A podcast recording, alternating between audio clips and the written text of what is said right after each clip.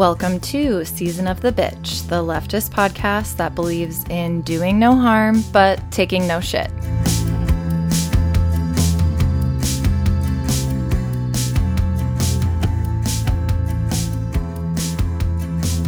Today we have Laura. And Zoe. Ew, ew. We haven't had, what did we used to call it? The a Laura and Zoe, hour? Yes. Hour? We haven't had one in so long. I know. I know. I, it's so funny because Ozzy and I had an episode like I don't know when, like a month ago that was just us. And after we introduced ourselves, I like did that and I think Ozzy was just like, "Yeah." I was like, "No, it's it's you got to have a vibe, but the re- the real truth is that the vibe is between me and you." It's true. the vibe is here. You're all welcome. Yes. Um and today we're talking about spirituality and the left. Before we get into it, I want to give a couple of disclaimers. One, we are definitely drawing a distinction between spirituality and commercialism. There is a crossover, which like is obvious because as we know, capitalism can and will co-opt anything and everything it possibly can. Um, and two, you do not need to believe in the things we're talking about to have respect for them. Believing's not for everyone, and that's totally okay. And I also want to clarify that today we aren't talking about structural religions. We've already done that on several episodes, which I definitely recommend checking out if you haven't already. Yeah, so this episode came about because Kellen, who unfortunately was um could could not make it today because of COVID. I was gonna say was taken from us today because of COVID, but like they're very much alive. Yes. They also have COVID. Yes. Anyway, um, was on a uh, queer sapphic dating app slash like social app uh, you've likely heard of if you're in those groups called Lex, and saw a post that said the following quote: "Can we talk about the real, the very real issue?" Of how much astrology slash tarot slash crystal slash etc. bullshit, capital B, has penetrated the queer community? Question mark. Maybe instead of talking about Mercury being in retrograde, we should talk about the destruction of the planet, the class war, the genocide of marginalized communities. So let me just give um, my initial reaction. First of all, this person is clearly a Virgo, and that's why they're so mad at astrology. Um, second of all, just for a little context, so Kellen saw this post and shared it with our like co-host group chat, and we of course all roasted it. I believe Ozzy said I need to get back on Lex so I can bully people again. Um, but then we were like, actually, this is a conversation that would be worth having on air as an episode because these are like prevalent ideas amongst the left, not just this random person on Lex that we don't know. yeah. And that's why we're here today. Exactly. There is so much to unpack here. But like also why are we using the term penetrate? Ew. Uh, that part is what like immediately upset me when they first sent this to the group chat. Like I couldn't get past that part at first. It's very hard to get past it.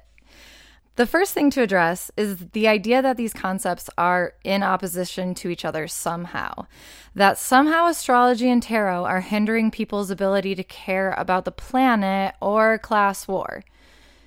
We will get more in depth with this, but astrology and tarot are tools for understanding. Understanding ourselves, understanding things we can't see, and understanding others in the world around us.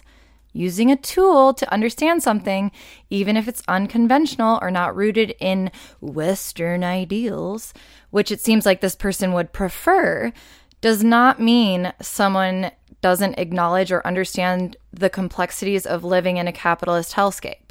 yeah also the fact that this person started off with being like the real issue of astrology. It's like Oh if you're living in the same reality that we are and think that like the real issue is astrology and tarot and crystals and not i don't know like climate change and like the white supremacist colonialist capitalist patriarchy just to name like a few very Just- real problems we're facing maybe you're the one lacking a materialist understanding but i digress that's just me maybe maybe Mm. this is me problem Second, seconding it.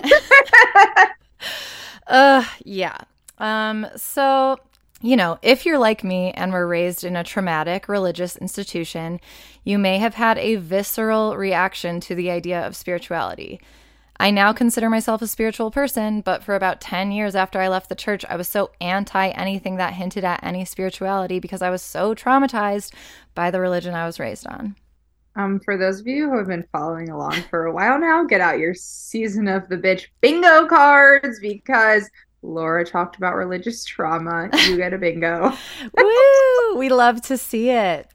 Continues to play a huge part in my life, unfortunately. uh, again, if you're if you're hesitant or whatever, that's totally normal and understandable. But I think it's important for us to recognize that spiritualism is tied to indigeneity, not just thinking about Indigenous Americans here, but Indigenous peoples from every society. My ancestral lineages that are linked to spirituality are rooted in Slavic and Celtic paganism. We were all indigenous to somewhere at some point, and it's really important to learn about your own roots so that you're not co opting someone's spiritual practices that aren't really meant for you. Yeah, so I wanted to talk a little more about some ancient practices and like the roots of um, at least a fair amount of witchcraft. So I spent a lot of time researching this as it pertains to like some of my lineages, my lineages, particularly in the Middle East. So a lot of belief, there was a lot of belief in magical practices um, in the ancient Middle East. In fact, a lot of the like white witchcraft, as Laura's describing of like paganism, came from literature from Mesopotamia, Egypt, and Canaan. Um, and I think that begs the question have white people ever come up with anything on their own? The answer I came up with is likely the answer to that is mayonnaise, but I did not fact check myself before this yeah, episode. It would be surprising even if that was true because feels a little too like culinary too innovative. Yeah, like like the culinary masterpiece is there, you know. Yeah, it's probably not true.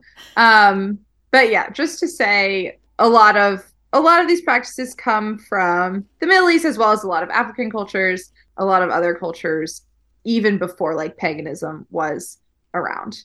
And so the other primary lineage lineage that like I relate to in terms of spiritual practices is within Judaism, and I've talked about that on the podcast before.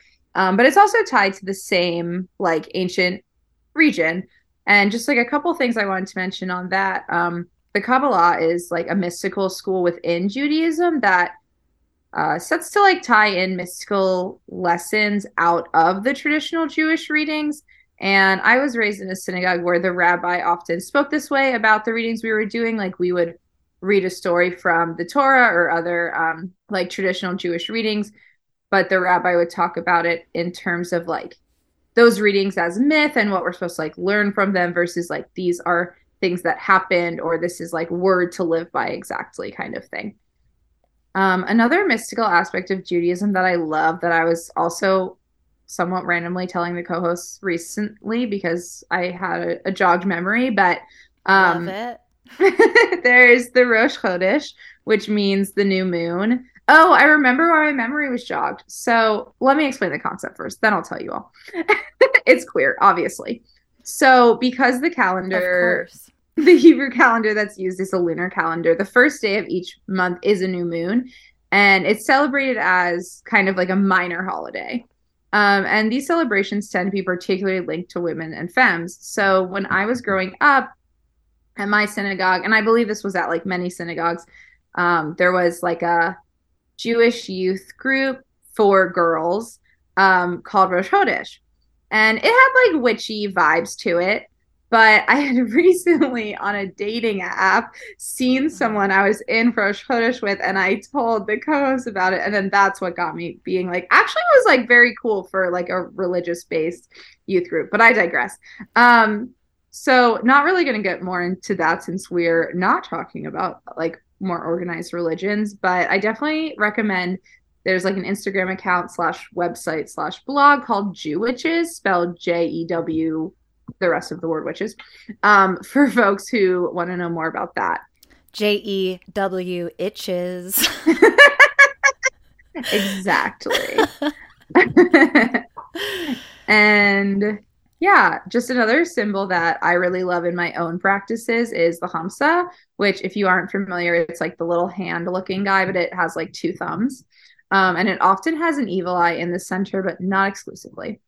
And that comes from the ancient practices in the Middle East, but it's been utilized through Judaism as well as through Arab cultures in the Middle East, which is part of my lineage as well. So, um, really, since I was young, I felt very connected to that. I got like gifts of Khamsas, um, like jewelry and stuff from both sides of my family, which was also often something I like kind of felt at odds with. So I really liked that. Mm. Um, but it's tied in with the idea of the evil eye. It's meant to protect from the the idea of the evil eye or of evil. Um, different Middle Eastern cultures, because there's of course many ascribe like variations of meaning to it, but um, especially depending on some of them make different gestures or if it's facing upward or downward. Um, but overall, it's related to like warding off evil and bringing in positive energy.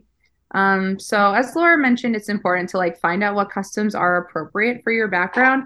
And also I think it's a fun way to like learn cool things about what your ancestors were probably up to. Totally.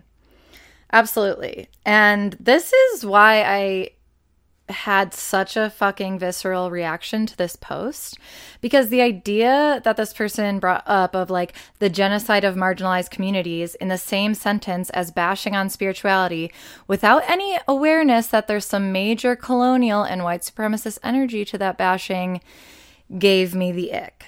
Absolutely. Very gross. So, we wanted to take a minute to talk about quote unquote Western versus other types of medicine and healing. Obviously, here we're not specifically talking about the West because there are many cultures within the Western Hemisphere that practice what we consider to be alternative healing modalities. Um, I think people are probably most familiar with traditional Chinese medicine or TCM and potentially some of the Hindu teaching around chakras. This type of healing work encompasses things like acupuncture and Reiki. Even in Western medicine, there's still an understanding and acknowledgement of the energetic fields that those alternative practices tap into. As human beings, we radiate a very low level of electricity that's otherwise known as an electromagnetic field. This creates our aura. Ancient systems of medicine, such as the Hindu scriptures like the Vedas, believe that this energy is expressed in seven layers or, sh- or chakras. Each layer is said to correlate to a different element of your physical, mental, spiritual, and emotional health. Your aura is thought to be a luminous body that surrounds your physical one. Each layer and any problems in them surrounds your body in a net of energy. In places like the United States, our medical system is very reactive. Part of this, as we've discussed at length in other episodes, is because it's driven by capitalism. The doctors we see are basically trying to put out fires. When something presents a problem, we call up our doctor, they try to figure out what's going on, and often prescribe something to quell the symptoms that are presenting themselves. That's not to say Western medicine isn't important or doesn't have an important and imperative place in our society. It's more to say that there are other ways of keeping us healthy that don't focus on symptoms and try to understand the root cause of what could be hindering our health. I think it's important to bring up these cultural differences to understanding healing and the body because discrediting ancient healing practices that have been around for thousands of years is problematic. That discreditation is built off of two pillars of white supremacy and colonialism one, that the West knows best, and two, that progress is inherently something that comes with time. Yeah, so I wanted to first point to our episode on psychedelic feminism, where we talked a lot about this and specifically on the idea of like overall wellness, which is more of an indigenous ideal versus um, Western medicine and this idea of like treatment, just treating symptoms or treating specific parts of a person without viewing people as like mind, body, and soul, like wholes. Um, also just wanted to give like a little plug for acupuncture. Um, so I've mentioned this on the yes. podcast before, maybe not acupuncture specifically, but um, my experience having serotonin toxicity when I was taking SSRIs. I think I was 19 or 20. Um, went very poorly. um, was having like really bad symptoms and went to my primary doctor. The only thing they said I could do was like basically take um, Ativan every day. And like I was on bed rest and it feels like you're having a constant panic attack. And I was doing that for like two months. So scary. Yeah. And then someone recommended that I tried acupuncture. And this was like the only way I found any relief. Um, and like she asked about all of my symptoms, was like super thorough. Um, and I mean, it took time. Like I was going weekly for a long time before I saw like major results, but overall was so helpful. Ever since then, I've gone more or less regularly. There have been breaks based on um, having the money to go, or like during COVID, it wasn't safe to go and things like that. Um, but I literally went yesterday. Mm-hmm. And I mean, I think, I mean, I swear by it. I think it's wonderful. I Me think too. you should I'm also super wary of like white people who are acupuncturists. Like I make sure to go to people who that is like part of their culture understanding or they were like trained in a traditional way. Um uh, it's still of course not my culture and I'm going, but yeah, I have found a lot of help from it. I think there's also something to be said um because we do live if you're in the US listening to this, in a place where it's mostly unavoidable to go to like Western doctors, have primary care doctors and stuff like this. Um, but being open to like adding other options on as well. Like my primary doctor was literally like, there's nothing I can do for you but give you benzos every single day. Mm. Um, and the acupuncturist was like, oh my God, no, there's like all these things I can do for you. And was like giving me herbs and giving me treatments and so it just like opens up a lot more options too to to be open to various kinds of of wellness and treatments yeah absolutely um one of the most incredible experiences i've had well i've had m- several amazing experiences with acupuncture but allergies are not something that Western medicine knows what to do about. They don't know because it's inflammation all over. Um, it attacks all areas of your body. It's related to autoimmune disorders, of which I have too. And when I, the last, most recent time I went to an acupuncturist, we focused a lot on allergy relief and I have done that before and it it is truly one of the only things that makes it so I don't have to take like 14 allergy pills throughout the day um, because I am allergic to everything.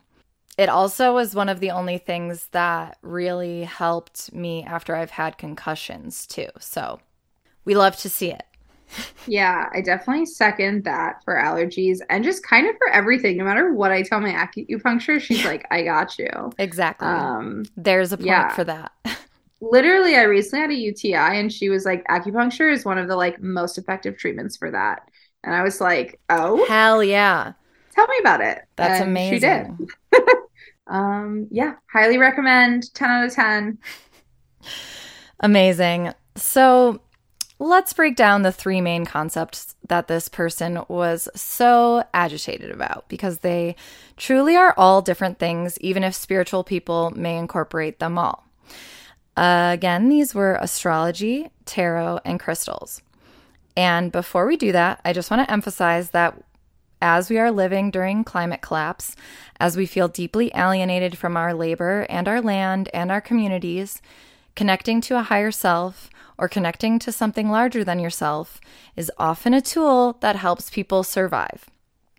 Also, there are many ways or levels that people use these tools, and there's a lot of people who spread misinformation about these tools. I think a good example of this is like I mean, fear mongering is like uh, maybe too extreme of a term, but you get the vibe that's associated with Mercury in retrograde. Also, that's not even the worst retrograde, just right. the most common. So exactly, fear monger about something else.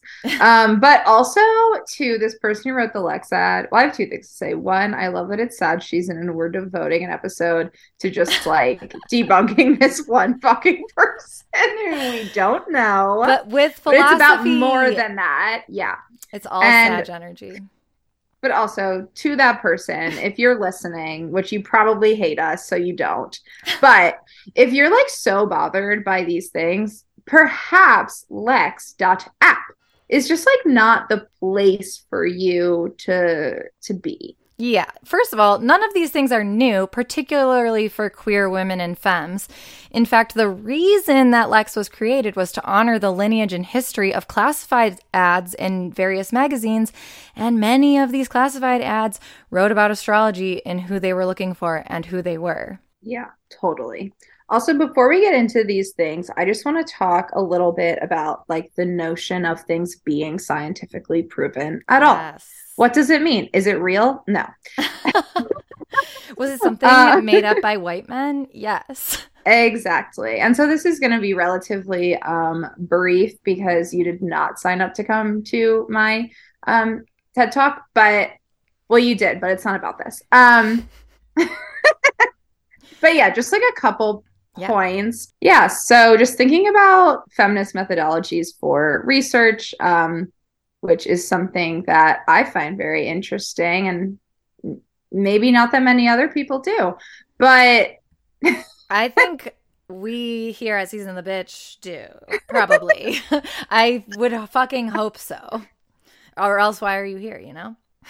But yeah, so like a lot of what we consider like scientifically proven or like like evidence based is based on these like positivist studies. If you don't know what that means, that's basically when you do a study where there's like a control group, a uh, not control group, there is a correlation, and then they're like, yes, this equals this, or like this causes this, or this is a correlation. This thing works. It's very based on qu- quantitative data. It's often very based on white men as subjects and as researchers and there's no such thing as like non-biased data. The idea mm-hmm. that this data is the least biased is because of the like assumption that white men yeah the like cultural acceptance that white men are like the least biased people because they're the norm right um everyone when they're doing research is looking to there's no way to not be biased you're looking to fill your hypothesis or meet your hypothesis. Um, and so you're going to look for data that's going to do that. No matter how unbiased you try to be, it's just not really possible. There's going to be human error, and that's how it works. However, the human error that as a culture, as a society, as the Western scientific world we are most comfortable accepting is that white men are probably the best at it. Because why wouldn't they be? Versus if we look at feminist methodologies, a lot of feminist research tends to be more qualitative, um, more along the lines of thinking about like the personal as political, thinking about people's personal stories, not necessarily being focused on like people as numbers. Not that there isn't feminist research that is quantitative, of course there is, also because it's more widely accepted as like real research. Mm-hmm. Um, but it tends to be more accepted as like a feminist thing to you know personalize the experience and actually like get into that versus being like okay we just want like cold hard numbers and then the second thing i want to talk about is this idea that researchers sometimes talk about where it comes to like efficacy versus effectiveness efficacy means that there have been these positivist studies that show that something is technically effective or efficacious, which is a word that I hate. Um, but it's like we've done these studies, we know that this thing is um, science backed. And a lot of times people assume that things that are not evidence based or science backed, therefore, are not valid or like have been proven false. Whereas in reality, a lot of those things are still effective, but they haven't been given the chance to be researched because of all the things we know because of funding, because of things that are not respected. Like if someone suggested doing research, and a lot of the research I know about relates to um, psychotherapy, since that's what I've been looking at in grad school a lot. If someone was like, I want to do this research on like astrology as a form of psychotherapy, that's probably not getting funded. You know why? Because who's in control of funding? White men. Right. Um, so a lot of these things can still be effective. There's more and more research actually in regards to acupuncture because it became harder and harder for people to discredit it because there were so many positive accounts of it. Totally. Um, that there've been more and more research. But also, like, we don't need there to be Western backed science to prove these things. The fact that these are right. ancient practices, that people have respected these for centuries, um, and that there is there is evidence base, right? In the Yeah. fact that people have been doing these things for so long. Honestly, it's it's homophobic, it's patriarchal, it's white supremacist to be like, but where's the scientific exactly. facts to back it up? So while we will be talking about some like backing and basis to these things, I also want to start off by being like science is fake anyway. It Yeah. doesn't really fucking matter. Exactly. We're just doing that for the haters and the haters only.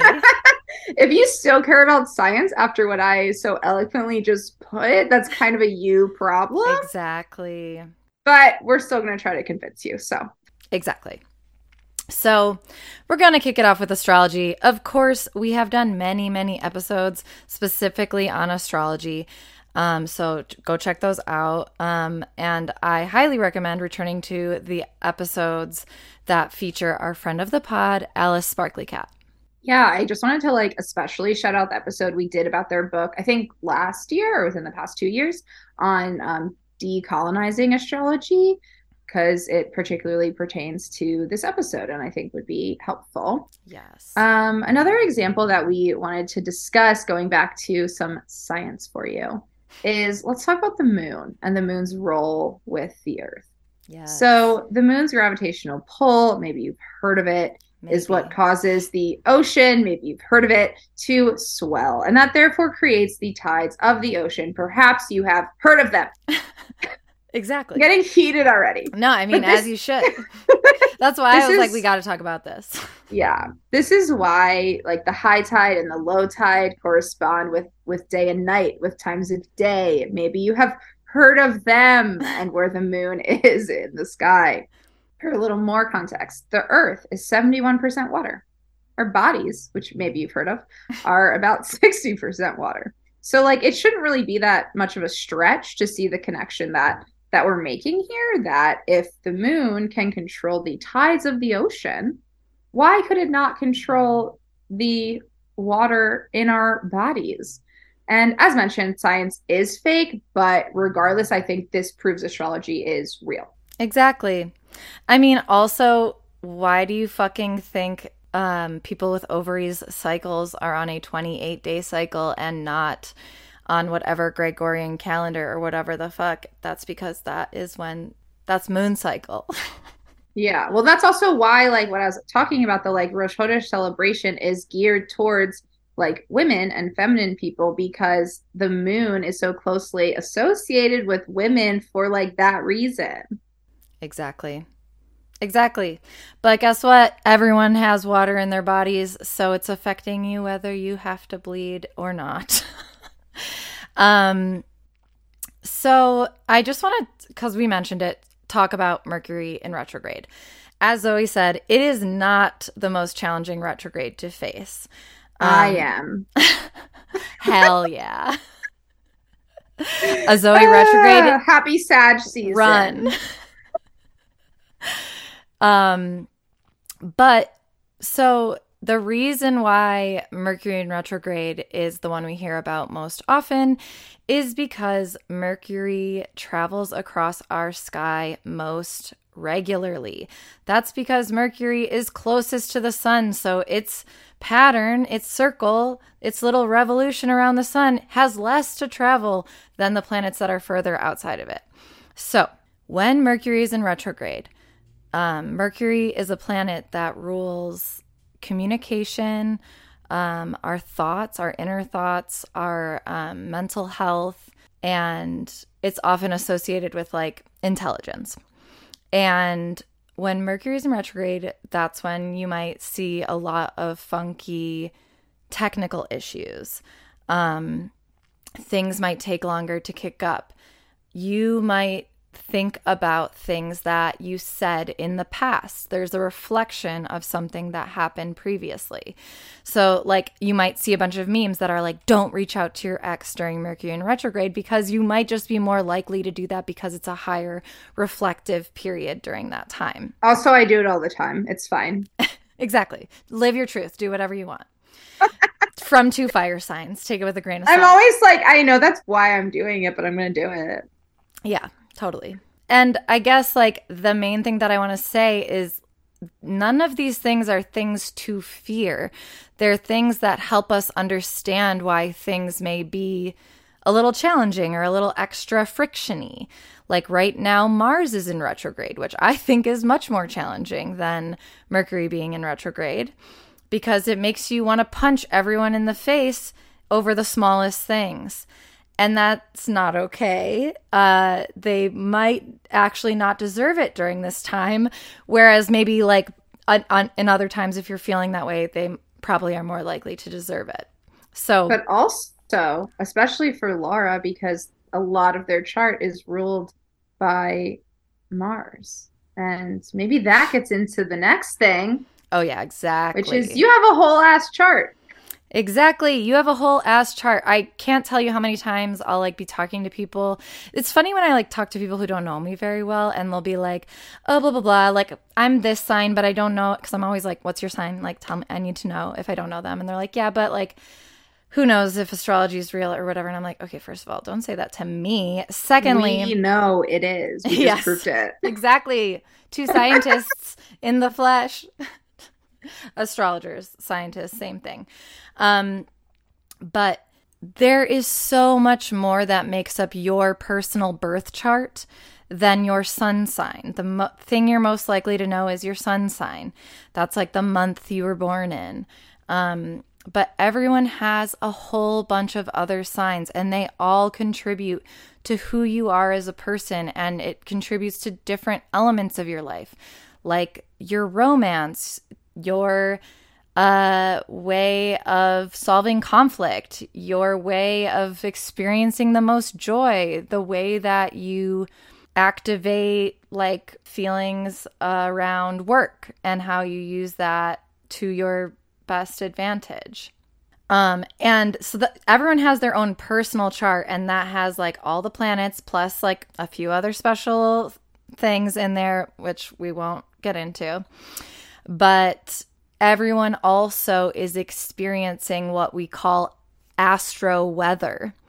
So the just like when you were born, the sky like your birth chart is basically like a snapshot of the sky the moment you were birthed as we go through time, which time is construct, which I almost brought into this episode, but honestly, it would have taken way too long to try to explain. And it's very hard to wrap your brain around, even if you understand it slightly. Anyway, someone in my gender studies program, just to go back to feminist methodology, is writing, I believe it's their thesis on why time is like misogynist and oppressive. Amazing. Oh my God, I want to read it. I need to read it. I've been like obsessed with that concept lately. Wow. Uh, well, the way we perceive change is through the concept of time. And as time passes forward, the sky changes. Um, and that changes, that like has an impact on us. So it may affect us all slightly differently, but it, there are also overarching themes that happen that everyone is experiencing all at the same time. So it just is kind of nice to know and understand. So you might be able to know and understand why everyone's feeling off on a certain day or like why whatever. You know, like there's often an astrological reason for that. Yes. Second. Hell yeah. There always is. Yeah. And I love I have one friend in particular who will just like text me being like, Zoe, what's going on in the oh my God, because today's not right. Exactly. And I'm like, hang on. Like I'll either know or I'll be like, hold up, let me find out. yes, exactly. Exactly. No, it's important. It's important to keep keep your astro friends close. It is. It really is. So, we're going to talk about tarot next, switching gears a little bit. And obviously, we literally didn't even scratch the surface with astrology because there's so much there. But again, visit our other episodes. So, tarot is generally considered what's known as a divination tool. So, which if you're spiritual, that means you're tapping into insight given to you by spirit guides. Of course, there are many people who use tarot who don't believe in it that way, which again is fine. The most common type of tarot deck is based off of a deck called a Rider Waite deck. And again, this is probably not the first tarot deck because probably there were other things that had names, but this was like when that term kind of came through. Um, these decks have 78 cards, which include 22 major arcana cards, like, you know, if you've ever seen the Justice card or the Empress, the Fool, things like that. That's all. If you've never seen a tarot card, I mean, I shouldn't be like scolding you, but how did you get here? Just take a look. They're often so beautiful and made by incredible artists, which we're going to get into. And then there's 56 minor arcana cards, which consists of four sets of 14 cards, creating four suits, often depicted as cups, wands, swords, and pentacles. So there are many versions of this specific type of deck created by different artists, each with their own personality. And I know that we have different decks that we really connect with, which I think is really cool. Yeah, I also before before I share my favorite decks, just want to mention um, with the decks. So, like the major arcana cards are all linked to either a planet or an astrology sign. And then the four suits Laura mentioned are all linked to like an element within astrology. So, tarot and astrology are like intrinsically very linked. Yeah, totally. Um, just to put that out there. But I know we want to talk about some of our favorite decks. Yeah, so well, I have a few favorite decks um, because I have several. The tarot deck that was the one that like I because I don't believe in buying yourself a tarot deck. It's like should be gifted to you, and all of my decks have like very different personalities based off who gifted them to me. My favorite, which is the only well, this is like the only deck that I like chose and someone bought for me based off me saying I want this deck is the Bad Girl Tarot deck. Um, none of the this is a theme, I guess, in my favorite in two of the three favorite decks I'm gonna say. None of the they're all like feminine um depictions, and there's no cards like named uh masculine things. Yes, yes. Um, so I love that. It's I, powerful. Mine is the same actually that I'm gonna talk about. love that.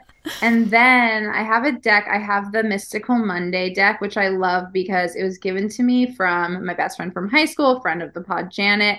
And Taurus icon. She, yes. And she, well, we both, we both give each other tough love. That's what like friends from high school, long term friendships are for. And this deck is a tough love deck. And I go to it when I'm like, I need the, I need it. I need to be like whipped into shape. Like there was a time when I was asking this deck repeatedly if I should break up with a certain person. And after the first like reading, my deck was like, you know what you have to do. Now yes. you have to do it. And I was like, I hear you. I hear you. Okay. and then the third deck I want to mention, which is pretty new, um, a friend just gave it to me. It's called the Witch's Insurrection. And um, it's an anarchist deck that was created by a sex worker and it aims to take like the hierarchies and um, gender out of tarot. And because of that, a lot of the major arcana and suit cards have been like altered to fit that. Um, so I'm gonna read like the the introduction to the deck because I think it's very cool. Yes. I'm still kind of like learning how to use this deck since it is different than what I'm used to. But yeah, the introduction. Oh, and the artist is Kit Snicket says this deck is not exactly like other decks. Although it borrows elements from the classic Smith Waite deck, it's primarily a singular narrative based on my own experiences and values. In making this explicitly anarchist deck, I did my best to avoid the hierarchical and unnecessarily gendered structure of so many traditional tarots, which means that there are some significant differences between this and other decks. This can be seen most obviously in the court cards' alternate names. Kings have been replaced with harlots, queens with en- enchantresses, knights with partisans, and pages with conspirators, as well as in the renaming of the empress as the whore and the emperor as the mistress. A few other cards have also been renamed so as to better fit what I feel are their essential qualities, and in the case of the chariot slash victory, to remove the imperialist connotations of the original name. Um, so it's a beautiful deck. It's super cool. It was like um, or it is like a limited series kind of deck. It's like very artistic. It was made pretty um, low quantity.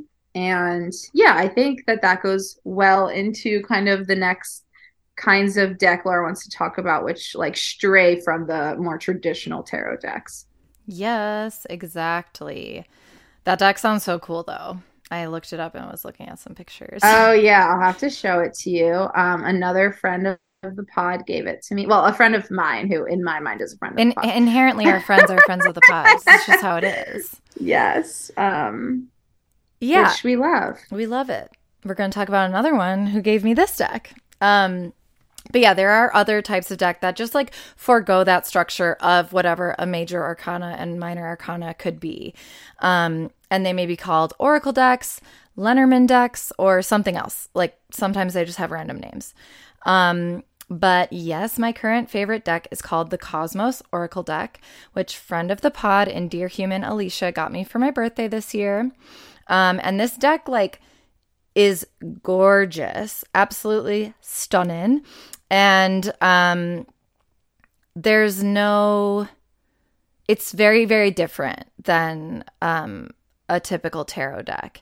And you can use it in the same way or you can use it differently. There are like it's kind of up to your own personal journey. Um, but I wanted to read a quick intro and paragraph from the artist and author Carmen Bello. And this is about the purpose of the Cosmos Oracle deck. Each day, like the ocean tides, the ocean tides, fact checked by Carmen Have you Bello. heard of them? Uh, each day, like the ocean tides, our emotional, mental, and physical bodies shift. Our inner state is influenced by our astral body, the food we eat, our hormonal cycle, the energy of our environment, the weather, and many other factors that are beyond our control. However, what we can control is how we react and adapt to the ups and downs of our journey, finding our center with more ease each time. This deck was created to help you find the order beneath the chaos, the root cause, the recurring cycle, because only if we know the source of imbalance, we can use the proper medicine. My wish for this deck is that it will connect you with your intuitive knowledge and inspire you to be a bit more self aware every day. And I love that. So, we've already kind of been talking about this, but we're going to get into like more about why people use tarot and how it's used. So, the general way that tarot is used is to find out information. If you're unsure of what path to take or want clarity on a situation, that's a time when many people turn to tarot. Again, you may not consider yourself spiritual to use tarot, and that doesn't mean it's not helpful or useful for you. There are people who do really well with tarot. And what I mean with this is when they do readings for themselves or for others, those readings resonate very well. They energetically feel correct, or people feel much more clarity and understanding after that reading. Oftentimes, those tarot readers those tarot readers are more connected to their higher self or source or the universe, like whatever you're calling that. Wanting to have answers and clarity on things that are happening around you in the material plane does not suggest that you aren't aware of what's going on around you or that you don't care. It kind of implies the opposite. Um, it also doesn't mean we can blind ourselves to the realities around us, but there's a lot of social and cultural conditioning that we all receive that may hinder or block our ability to connect with our own intuition. And this is a tool that can help us reconnect with ourselves. And I did want to mention that I recently saw TikTok that said something really interesting. The person in the TikTok was spiritual and was talking about tarot. And she was talking about how many people are afraid to use Ouija boards because they're nervous about interacting with spirits in that way. But she was suggesting that tarot is just as powerful of a divination tool and should be used with the same sense of caution. And this isn't to scare anyone at all, it's just to understand that these things have power. She suggested that before you start a tarot session, light a candle and think to yourself that when the candle is lit, you're open to having spirits around you, guiding you for your highest good. But when you blow the candle out, they must leave. Obviously, you do you and keep on living your truth, but I feel like that's a pretty simple way to be a little bit more intentional when it comes to tarot. And also just makes the practice into more of a ritual, which can feel good in and of itself. Yeah, totally. Um, yeah, I think I tend to like light candles and like make myself a little setup to do tarot. And I think, like, whether or not you believe in the divination aspect, it's like, well, what's the harm in making it an intention and lighting a candle? Like, Exactly. It still feels nice, Yeah, totally. but it is real. exactly. exactly. So, yeah, we're going to switch into talking about crystals. Um, first of all, who doesn't love some beautiful rocks? Am I right? Um, secondly, crystals. You're right. Thank you. Secondly, crystals are related to what I mentioned before in the Hindu understanding of energetic layers in the body.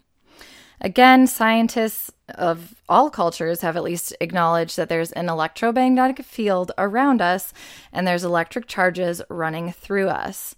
Crystals allow positive, fruitful energy to flow into the body and do away with negative, toxic energy. The idea is that the negative energy that we pick up from other people, from media, news, etc., can be transmuted into positive energy. Think of crystals as a magnet, pulling the negative off of your body. Just because you can't physically see the magnetic pull of a magnet to metal doesn't mean it doesn't exist. Just because you can't physically feel the magnetic pull of our poles doesn't mean compasses are a fake way to navigate. Obviously, the electromagnetic pull from crystals is different than that of magnets, but it's really the same concept. Yeah, I thought a good example to kind of talk about this is pink Himalayan salt lamps, um, which have become pretty popular in the US over the past few years. Yeah, Laura's showing theirs on Zoom. I have one as well. Um, and you i'm assuming many of our listeners have have seen them. They're pretty popular now. And so these lamps are said to boost mood improve sleep ease allergies help people with asthma to breathe better and clean the air amongst other benefits. And for a little background the salt lamp the salt in these lamps comes from the himalayas as the name suggests which is a mountain range that stretches about 1500 miles across pakistan india bhutan and nepal. True himalayan salt lamps come from the Khewra salt mine in pakistan the salt this mine produces has a reddish pink or off white color. There's also a lot of fake ones that are sold online, and the real versions are fragile and give off a dim light, whereas the phony products are tough to break and glow very brightly. So if you have one and you're like, it doesn't work, none of those things happen, like maybe you're the problem. And by you, I actually mean capitalism and colonialism. Right. But but as far as how they work, um, they're believed to work in two ways. The first is that they attract allergens, toxins, and pollutants to their surface um, with that pull that Laura's talking about. And then the second is that they release negative ions. And a lot of people believe that negative ions in the air have health benefits. And this shows the idea of the charge or magnetic field that Laura was describing, in that they're pulling things in and they're also releasing ions. And that's what's doing this like purification and other other benefits. Shout out to my pink salt lamp. I love you. Hell yeah. I also just wanted to share um, this is a bit of an aside. One time I was at a natural history museum that had an incredible rock collection and crystals. For those who know, I am like obsessed with geodes specifically. I have so many geodes in my apartment. And there was this giant, giant geode. And I just stared into its core and started sobbing in the middle of this museum. Um, and so I don't know. You tell me if the pull is real because I was sucked into that geode. Let me Hell tell you. Oh yeah. that sounds so powerful. I want to go see it. It really was. And then someone who I was at the museum with came over and was like, like asked me like what was happening, and I was like, the Earth just made that. it's really incredible. It, It really is- is. I mean, you know, you can even watch uh, the lesbian fil- film Ammonite to just get in the vibe of like how powerful rocks can be. Uh, but different crystals have different healing properties and can be used to target specific issues you may be having. Also, even if you think about crystals as only having a placebo effect, which is not how I think about them, but I'm sure it's how many people do think about them, the placebo effect is known to aid in medical treatment. Our mind is not disconnected from our body. As we discussed on the last episode, the body keeps a score of our emotional, mental, and physical health. Yeah, I also just think it's worth noting, kind of back to the like science positivist aspect here, that people don't really bring up the argument of like, what if it's only placebo when it comes to more Western forms of treatment, even though plenty of, let's just say, uh, psychopharmacological studies show benefits from control placebo groups. And as Laura is saying, like, so what if it is? But that's just to name like one example. There's plenty of studies in which the placebo group or control group also sees benefits, but it isn't brought up to like discount the entire modality or the entire medication in the same way that it's used against these things to be like, well, it's probably fake, but it's a placebo. Yeah, just once again, shout out to the white men who write all the books. Literally anti shout out enemies exactly. of the pod. Exactly.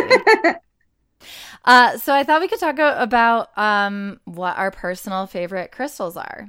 Yeah, well, I I have several, but I think there's one that's like particularly important to me that um, I had a real personal journey with that I want to share. So my favorite is amethyst. I've always felt really connected to amethyst. It's always been like my favorite stone. I've like collected a lot of them. And I found out mm, a couple years ago, a few years ago, that amethyst is like the Sagittarius stone. And my mind was blown because I was like, what the hell? How did I somehow always know that? That's when I was like, this is real. I'm a witch. It's all real because I fucking knew. Exactly. Um, but also, just for some context, amethyst is known as the all purpose stone. Amethyst is a protective stone that helps to relieve stress and anxiety in your life and the symptoms that accompany it, namely like headaches, fatigue, and anxiety. Um, shout out to Amethyst. Also, honorary mention Black Onyx and Ruby are my are my goth faves for several reasons, but we have more we want to get into, so look them up on your own. Yes. um, also, Amethyst is like the crystal most associated with helping to open your third eye, um, which is the chakra associated with like intuition and insight. So I think it's related to, you know, reducing stress and anxiety too, because you're more clear headed when you're able to have that stuff reduced. Damn, I also have very strong intuition. So I'm like, it must be all the amethyst. Hell yeah. And, you know, you have these powers as we've discussed. True. Okay. What are yours? Um, so recently I've I mean, I like Zoe have I'm obsessed with all of them and there's too many to name and once you start you really can't stop and then there's so many and they're also so great. So true. um Uh, my faves lately have been clear quartz and selenite, which are different but do a similar thing.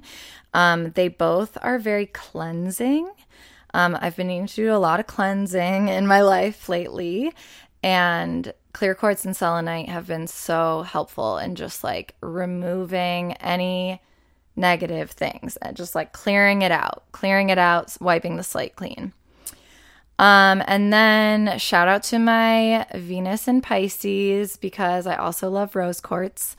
And that's basically uh it's a crystal that is also really common similar to amethyst. I feel like amethyst and rose quartz are probably like the two main ones that are like you would probably see them.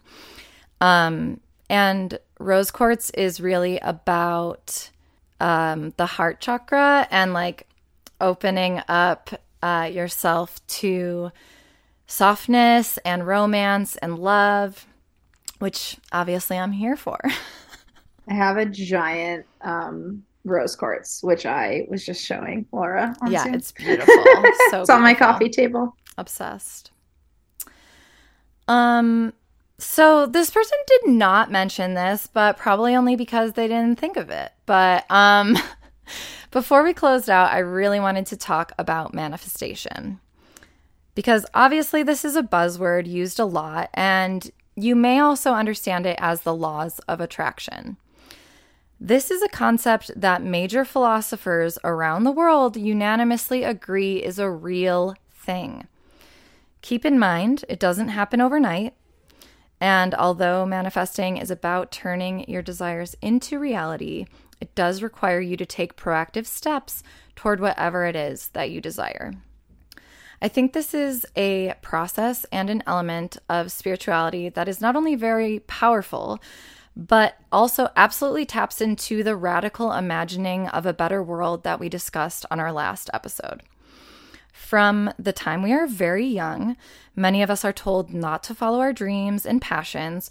We're told to quote unquote be realistic. And if you had a, an experience that was similar to mine, this essentially means that you squash the part of yourself that expresses your most true and authentic self. If we only imagine ourselves working within what we have been told is possible, nothing will change. And I truly believe that working with the laws of attraction will help us collectively create a better world. I am new to this concept and I'm still learning, but the main thing I will say is that it's important to know what you truly desire. And for many of us, this alone is a challenge. I have found that meditation and psychedelic usage has helped me understand what my true desires are without the noises or blockages from our society or my family. And once you know what you desire, you have to ask the universe for what you want. If you pray or meditate, it can be through prayer and meditation.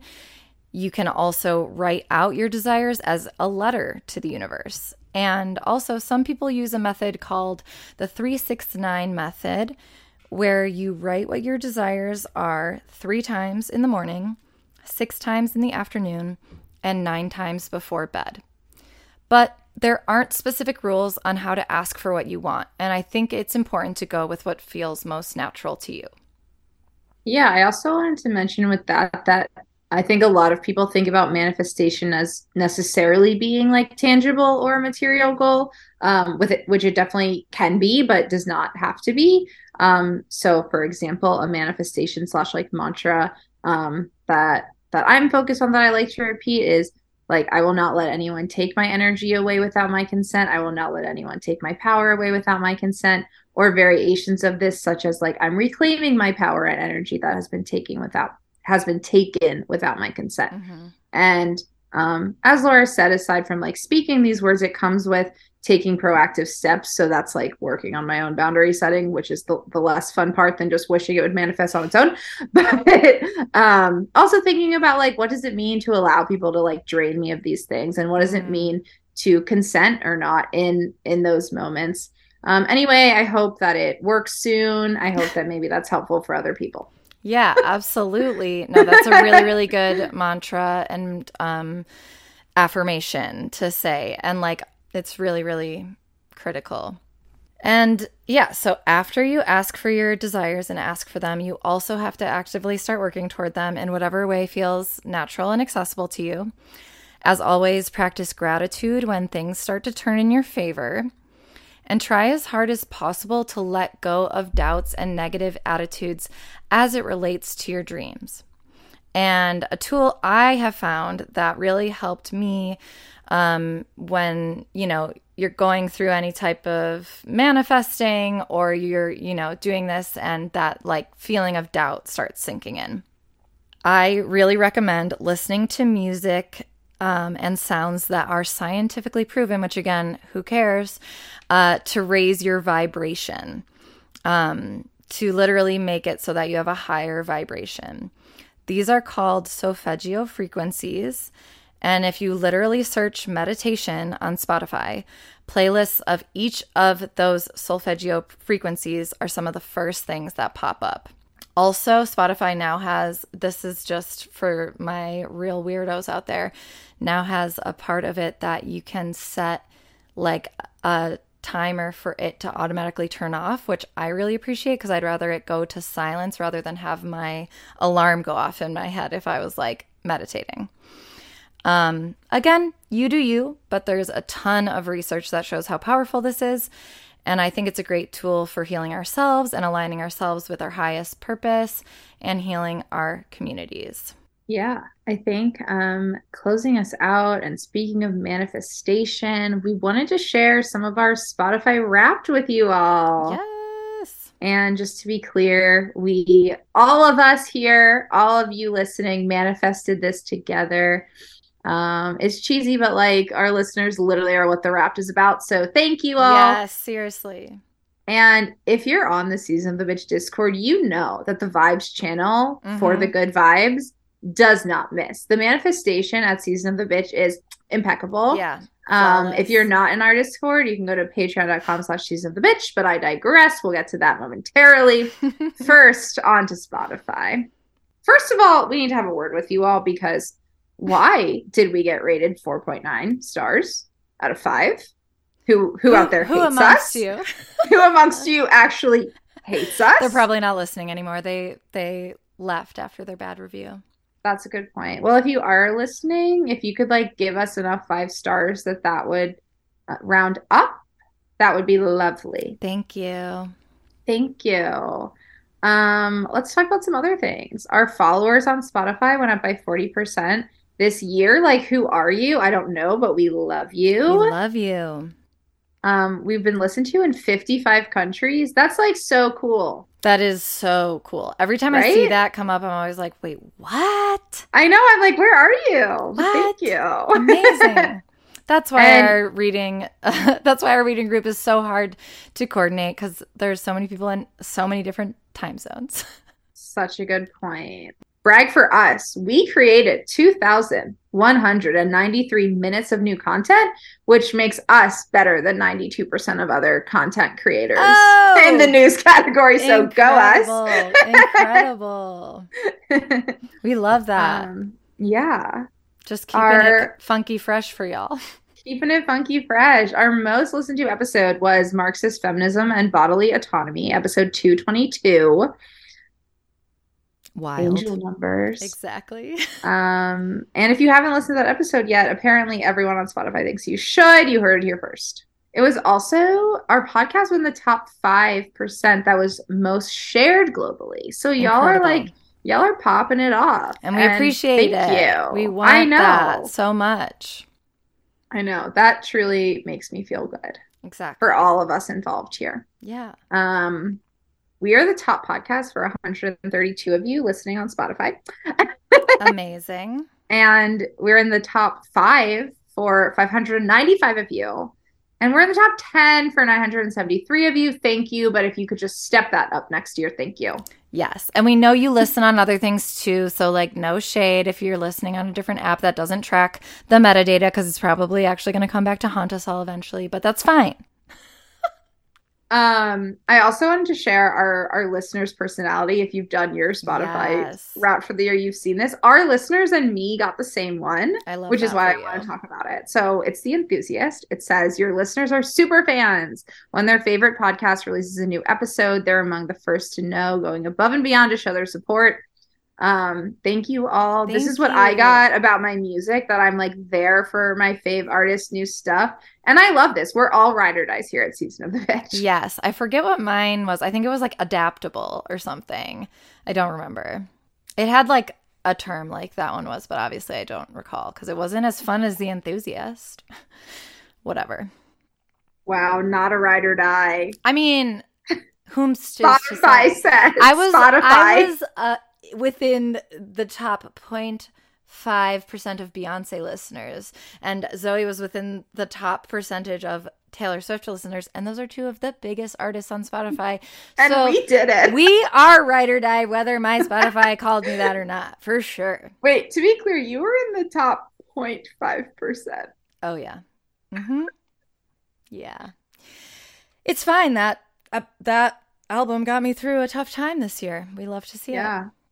Yeah. So those are just some exciting stats we wanted to share with you all. Yeah. Um, we love you. Please keep it going. Some ways you could keep it going are going to patreon.com slash season of the bitch and you know, giving us just it's giving season. Just just give us a little bit.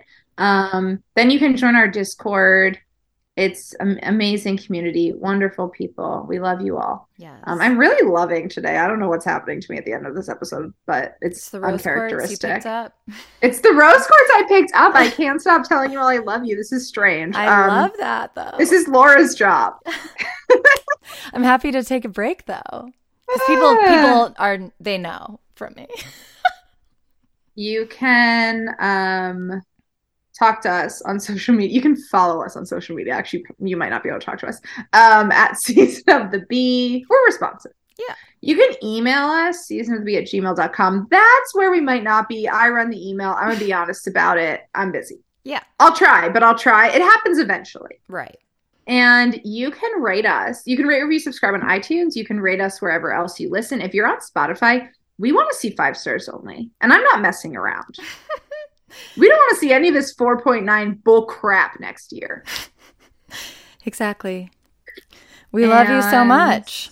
I think that's everything, right? Yeah. The chaos. Happy Sag season. Yay. Love you. Love you. Bye. Bye.